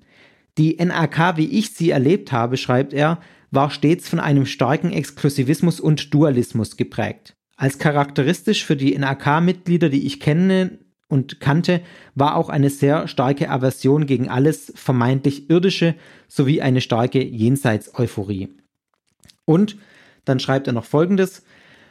Heute denke ich relativ kritisch über meine Zeit in der Neuapostolischen Kirche und die mir dort vermittelten Glaubenssätze. Das familiär wirkende Klima dort wirkt aus der Distanz auf mich eher erdrückend. Wenn du kein Geld in den Opferkasten tust, hat Gott dich nicht mehr lieb, war der Lieblingsspruch meiner Sonntagsschullehrer. Geldspenden spielten eine große Rolle. Und auch zur ökumenischen Öffnung, die ich, über die ich ja auch schon gesprochen habe, sagt er folgendes. Ich glaube, dass die NAK mit ihren Bemühungen um Ökumene und Öffnung zwar theoretisch auf dem richtigen Weg ist, aber dass die Mitglieder trotz Änderung der Kirchenlehre im neuer, neuen Katechismus weiterhin selbstständig an den alten Strukturen festhalten. Ganz verübeln kann, kann man es ihnen vermutlich nicht, denn wer sein ganzes Leben in einem solchen System verbracht hat, wird solche tiefgehenden Einstellungsänderungen wohl nicht von jetzt auf gleich bewerkstelligen können. Ich weiß nicht, wie es mit der NRK in Zukunft weitergehen wird, aber ich bin mir recht sicher, dass der Weg zur Umsetzung der neuen Lehre noch recht lang ist. Also interessant ist, fand ich bei dem Lesen, er sagt sehr deutlich, es gibt diese neue Lehre im Katechismus, das wir vorhin ja auch hatten, aber sie kommt eben noch nicht bei den Gemeinden unbedingt an. Er sieht in der neuapostolischen Kirche auch noch deutliche Faktoren, die der Kirche seiner Ansicht nach sektenhafte Züge verleiht, verleihen. Er nennt dafür den ausgeprägten Exklusivismus und den Dualismus, den er in der Gemeinde erlebt hat. Mitverantwortlich dafür macht er vor allem auch die fehlende theologische Bildung der Prediger, deren Predigten er aus seiner Sicht als unvorbereitet und assoziativ beschreibt, und er sagt auch, dass denen häufig jede Logik gefehlt habe. Also so gebe ich jetzt mal seine Erfahrungen hier weiter. Auch Martin habe ich in unserem Gespräch am Telefon gefragt, ob die NAK für ihn aus heutiger Sicht eine Sekte ist. Und geantwortet hat er folgendes. Ja, mit dem Sektenbegriff habe ich ehrlich gesagt ziemliche Schwierigkeiten. Also ähm, von Seiten der großen Kirchen macht man sich das nämlich ziemlich einfach, wenn man sagt, ja, wir sind die Guten und die Liberalen und das sind die, die kleinen fanatischen Sekten. So einfach ist es ja nun beileibe nicht. Also es gibt ja auch äh, in der evangelischen Landeskirche zum Beispiel also gerade hier bei, bei dir in Süddeutschland dürfte das da auch noch ein größeres Thema sein, also evangelikale Einflüsse da würde ich auf jeden Fall dieses übergreifende fundamentalistische Denken erstmal äh, in den Blick nehmen wollen. Also für mich stellt sich weniger die Frage, ist eine Gemeinschaft eine Sekte oder nicht, sondern wie stark ist das fundamentalistische Denken in der jeweiligen Gemeinschaft.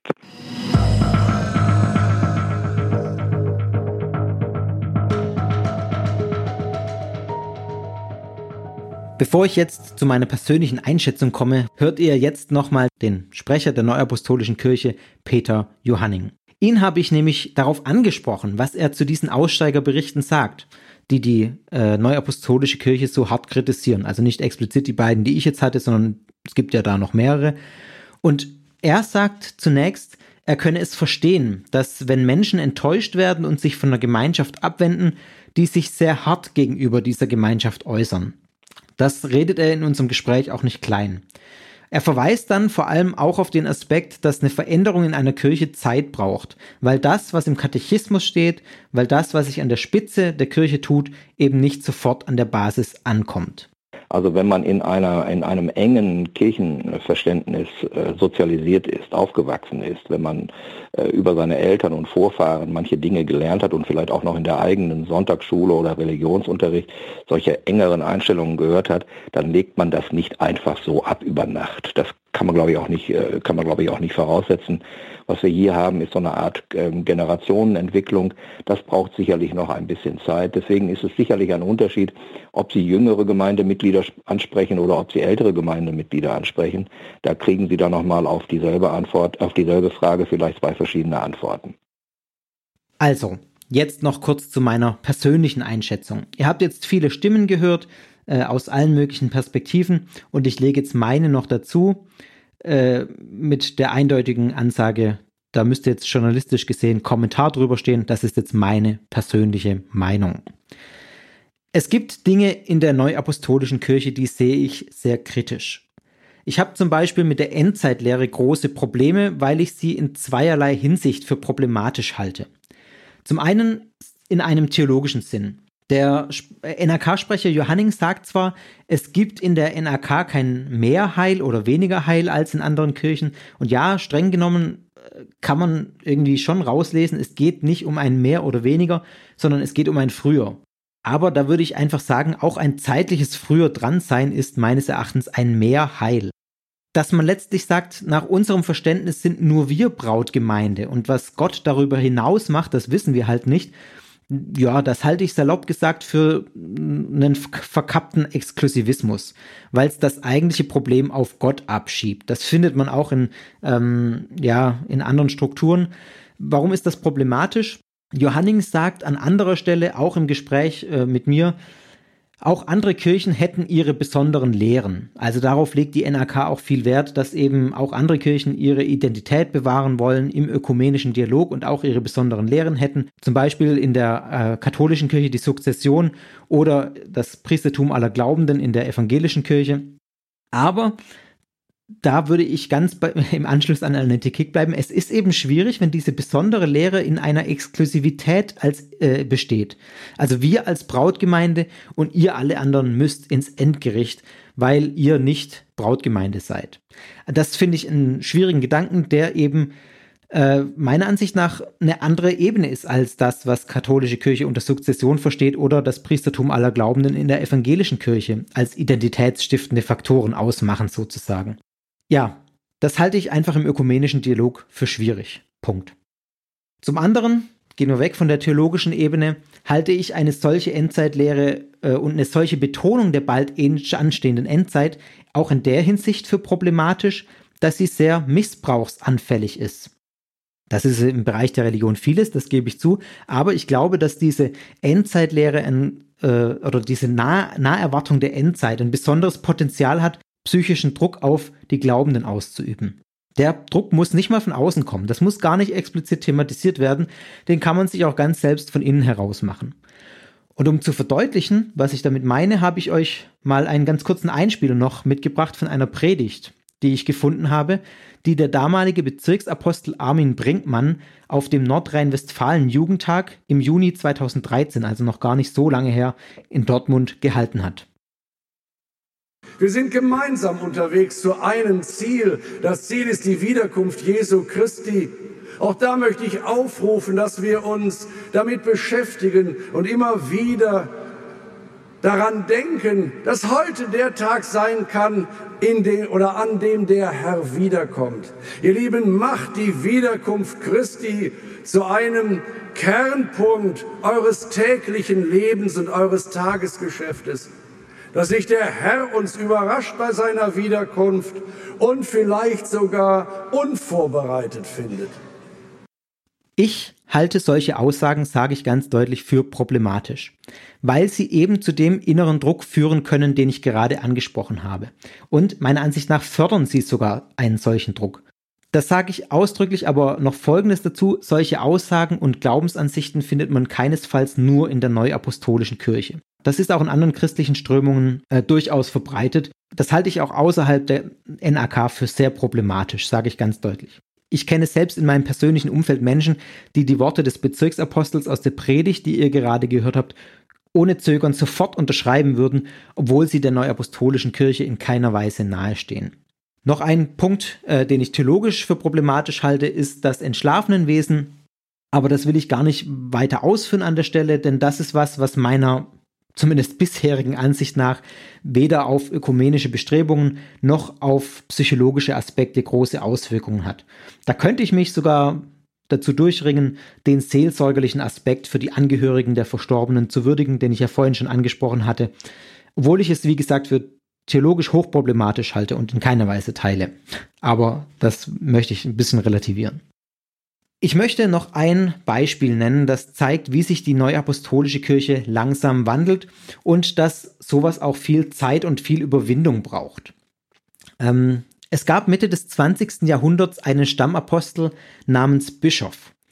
Und der hat am Rande des Weihnachtsfestes 1951, also das ist jetzt schon eine ganze Ecke her, äh, verkündet, ich bin persönlich überzeugt, dass die Zubereitung des königlichen Priestertums in der Zeit erfolgt, in der ich noch vorhanden bin, und dass die Reichsgottesarbeit im Weinberg des Herrn mit mir ihr Ende erreicht. Ich bin der Letzte. Der Herr wird zu meiner Zeit kommen, die Seinen zu sich zu nehmen. Also, der Stammapostel der Neuapostolischen Kirche sagt hier ganz deutlich, zu meiner Zeit wird die Endzeit anbrechen, wird der Herr Jesus wiederkommen und uns als Brautgemeinde entrücken. Das hat natürlich einen riesen Paukenschlag hinterlassen, weil der Stammapostel zu dieser Zeit, als er diese Worte gesagt hat, bereits 80 Jahre alt war. Es gab keinen Raum für Zweifel. Bischof hat in den Folgejahren bestätigt, dass diese Aussage, dass er der Letzte ist, dass die Endzeit jetzt anbricht, dass Jesus wiederkommt, dass das eine Botschaft war, die an, an ihn ergangen ist als persönliche Offenbarung von Jesus Christus. Also unglaubliche Autorität beansprucht für diese Offenbarung. Jetzt ist Folgendes passiert, ihr könnt es euch denken. Bischof ist im Juli 1960 gestorben. Und zwar ohne dass Jesus wiedergekommen war. Da stand man dann in der NRK natürlich vor einem großen Problem. Äh, denn ja, die Offenbarung, die der Stammapostel, die höchste Autorität, äh, verkündet hat, ist nicht eingetreten. Die NRK ist jetzt erstmal so damit umgegangen, dass sie den Stammapostel nicht als fehlerbehaftet dargestellt hat, sondern den Fehler bei Gott gesucht hat. Es hieß, dass man vor der Frage stehe, warum Gott seinen Willen geändert habe. Also, da muss bei Gott was passiert sein. Es kam erstmal nicht in Frage, dass der Stammapostel sich geirrt hat. In der Folgezeit gab es dann Konflikte, es gab Streit, es gab auch Abspaltungen wegen dieser angeblichen Offenbarung, die nicht eingetreten war. Und man hielt in der offiziellen Le Linie äh, der NRK aber daran fest, dass Bischof eine göttliche Offenbarung erhalten habe. Ein Irrtum des Stammapostels war also ausgeschlossen. Und das ging lange so. Noch 1995, also über 40 Jahre später, heißt es in einer Stellungnahme zu der Bischof-Offenbarung folgendermaßen, der göttliche Charakter der Botschaft wird nicht in Frage gestellt. Wir halten daran fest, dass der Stammapostel sich nicht geirrt hat.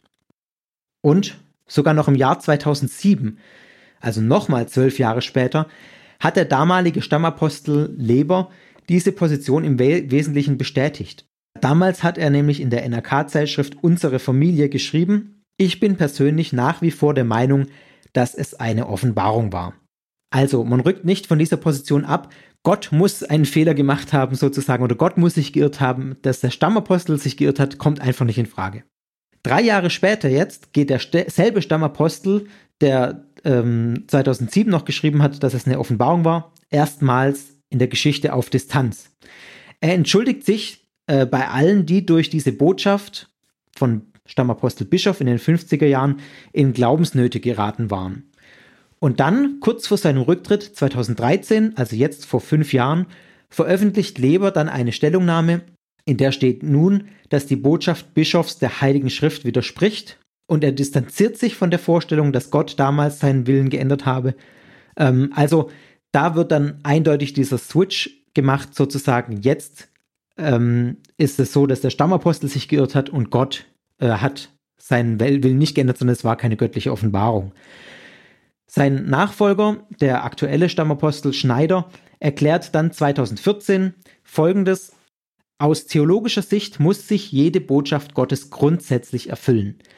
Da sich die Botschaft nicht erfüllt hat, lässt sich die Bewertung ableiten, dass sie keine göttliche Offenbarung war. Sie hätte in dieser Form keinen Einzug in Lehre und Verkündigung finden dürfen.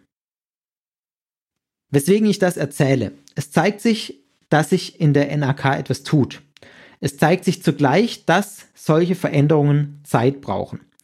Heute gilt der Stammapostel nach offizieller Lehre nicht mehr als jemand, der solche Offenbarungen von Gott bekommt. Das haben wir vorhin ja auch gehört. Die NRK reformiert sich also auch in der Hinsicht, dass das, was die Apostel sagen, mit der Bibel übereinstimmen muss und an der biblischen äh, ja, Überlieferung gemessen werden muss. Grundsätzlich kann ich vielleicht für mich das Fazit ziehen, wie ihr merkt, ich sehe vor allem theologische Probleme und Schwierigkeiten äh, mit der neuapostolischen Kirche. Sozial würde ich sagen, ist die NAK meiner Einschätzung nach auf keinen Fall mehr als Sekte zu bezeichnen.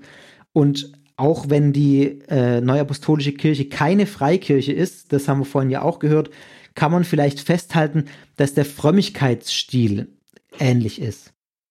Und Dabei muss man auch sagen, die Gemeinden sind sehr unterschiedlich geprägt, trotz der hierarchischen Struktur der NRK. Und es hängt einfach viel von den Leuten ab, die dort vor Ort aktiv sind. Der NRK-Sprecher hat immer wieder den Katechismus betont. Und klar, diesen Katechismus gibt es. Und dieser Katechismus äh, von 2012 ist auch eine große Errungenschaft, die, glaube ich, viel verändert hat und auch viel verändern wird in der Kirche. Aber auch da muss man wieder sagen, ein NRK-Sprecher ist nicht die NRK-Basis.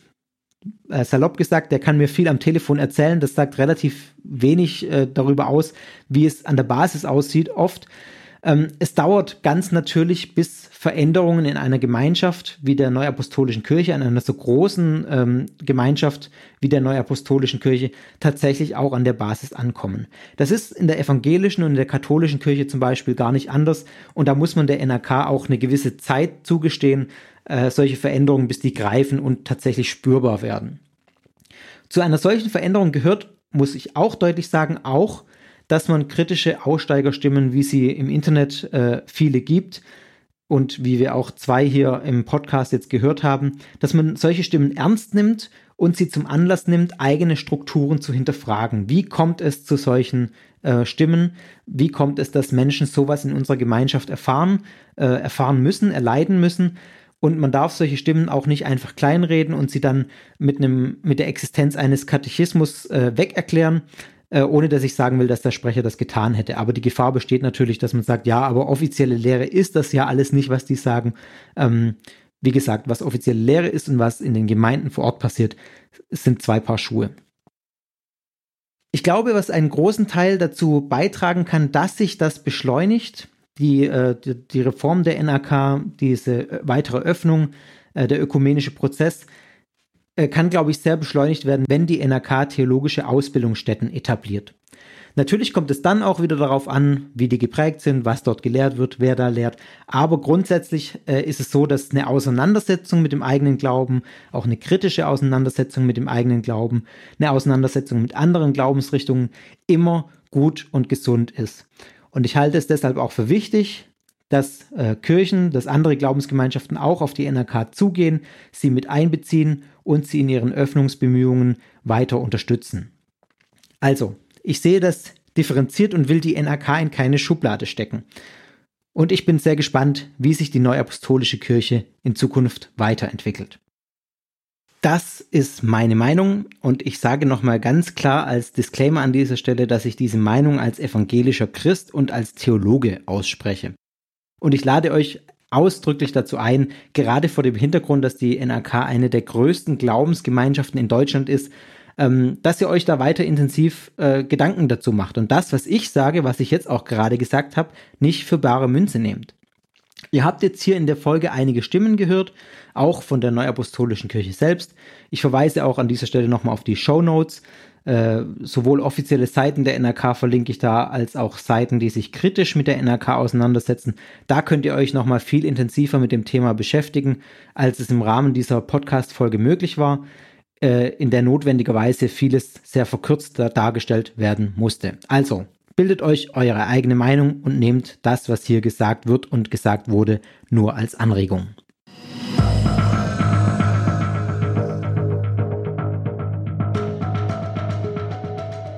Damit beende ich die längste und äh, offen gestanden die mit Abstand aufwendigste Sektorfolge. Äh, es war mir nicht klar, wie viel Aufwand es ist, wenn man äh, mehrere Leute im Voraus kontaktiert, mit mehreren Leuten äh, Gespräche führt, die dann äh, irgendwie schneiden muss, dann das Ganze konzipieren muss, wie man das einigermaßen vernünftig zusammenschneiden kann und, und, und.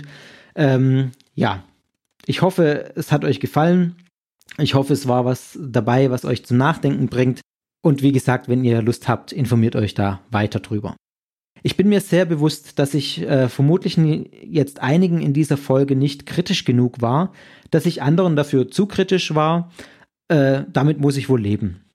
Darum geht es mir auch nicht, äh, dass ich es allen recht mache oder irgendwie auch behaupte, ich hätte hier recht, sondern ja, ich sage es noch ein drittes Mal, ich will dazu beitragen, dass ihr euch selbst eine Meinung bilden könnt. Die Welt ist nicht schwarz-weiß und deswegen ist auch ein solcher Podcast oder eine solche Podcast-Folge nicht schwarz-weiß. Dann noch äh, einige Dinge zur, rund um den Podcast an sich. Eine Erinnerung, ich erwarte in Freude eure Sektenerfahrungen. Das hatte ich in der letzten Folge schon mal gesagt. Mir ist völlig klar, dass die allerwenigsten vermutlich irgendwas Spektakuläres zu erzählen haben. Mich interessieren aber gerade auch die normalen Dinge. Äh, zum Beispiel eure Begegnungen und eure Befremdungen mit religiösen Gruppen. Zum Beispiel auch die ganz normale Kirche oder die Freikirchen. Äh, ja, Sachen, die euch da fremd sind oder komisch äh, vorgekommen sind, als ihr mal dort wart. Wart ihr schon mal im Gottesdienst einer äh, irgendwie ausgefallenen Gruppe? Was hat euch da befremdet? Hat euch vielleicht sogar was gefallen? Also ich präzisiere die Frage, die ich in der letzten Folge gestellt habe. Eure Erfahrungen mit religiösen Gemeinschaften interessieren mich. Immer her damit, äh, per, am besten per Mail an guru.sekta.fm und irgendwann gibt es dann eine Sonderfolge, wenn es mal äh, einige äh, äh Einsendungen gibt. Wichtig, sage ich an der Stelle auch nochmal, wenn ihr mir was schickt, dann gebt ihr mir damit das Recht, es im Rahmen dieses Podcastes zu verwenden. Dann noch der obligatorische Hinweis. Wenn euch Sekta gefällt, dann lasst mir doch gerne eine Bewertung bei iTunes oder irgendeiner anderen Podcast-Plattform da. Das motiviert mich erstens und zweitens hilft es, Sekta bekannter zu machen. Also wenn ihr das wollt, dann äh, lasst mal ein paar Sternchen bei iTunes da. Das freut mich immer sehr, wenn ich sehe, dass da ein bisschen was dazugekommen ist. Wer mir in den sozialen Medien folgen will, der kann das tun. At Sekta Podcast auf äh, Twitter oder slash Sekta Podcast auf Facebook, wobei ich insbesondere auf Twitter aktiv bin und da auch häufiger mal Updates zu den neuen Folgen auch poste und auch äh, Sekten-Nachrichten, wenn es da was gibt. Auf Facebook poste ich eigentlich fast ausschließlich neue Folgen, also da passiert nicht so viel. Ich hoffe, ihr müsst auf die nächste Sektor-Folge nicht wieder so lange warten wie diesmal. Das war ja jetzt ganz schön lange. Äh, das ist eigentlich nicht der Takt, den ich mir wünsche. Ich tue mein Bestes. Diesmal war einfach, wie ihr es schon gehört habt, sehr viel Arbeit mit Vorbereiten, Konzipieren und Schneiden. Und noch dazu ist das alles, was, was in meiner Freizeit passiert. Das heißt, ich muss mir die Minuten auch wirklich zusammenklauben, in denen ich hier an Sektor arbeiten kann genau, deswegen hat es jetzt einfach so lange gedauert. Es ist eigentlich nicht der Takt, den ich mir wünsche und ich bemühe mich sehr, ähm, den, die, die Frequenz ein bisschen zu erhöhen. In diesem Sinne bleibt mir nur noch zu sagen, ganz herzlichen Dank für euer Interesse, dafür, dass ihr jetzt bis zum Schluss dieser wirklich langen Folge durchgehalten habt und tschüss, bis zum nächsten Mal bei Sekta.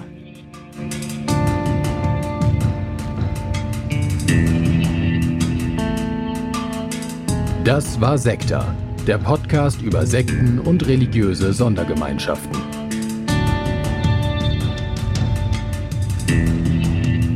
Sekta ist Teil des Ruach Jetzt Netzwerks.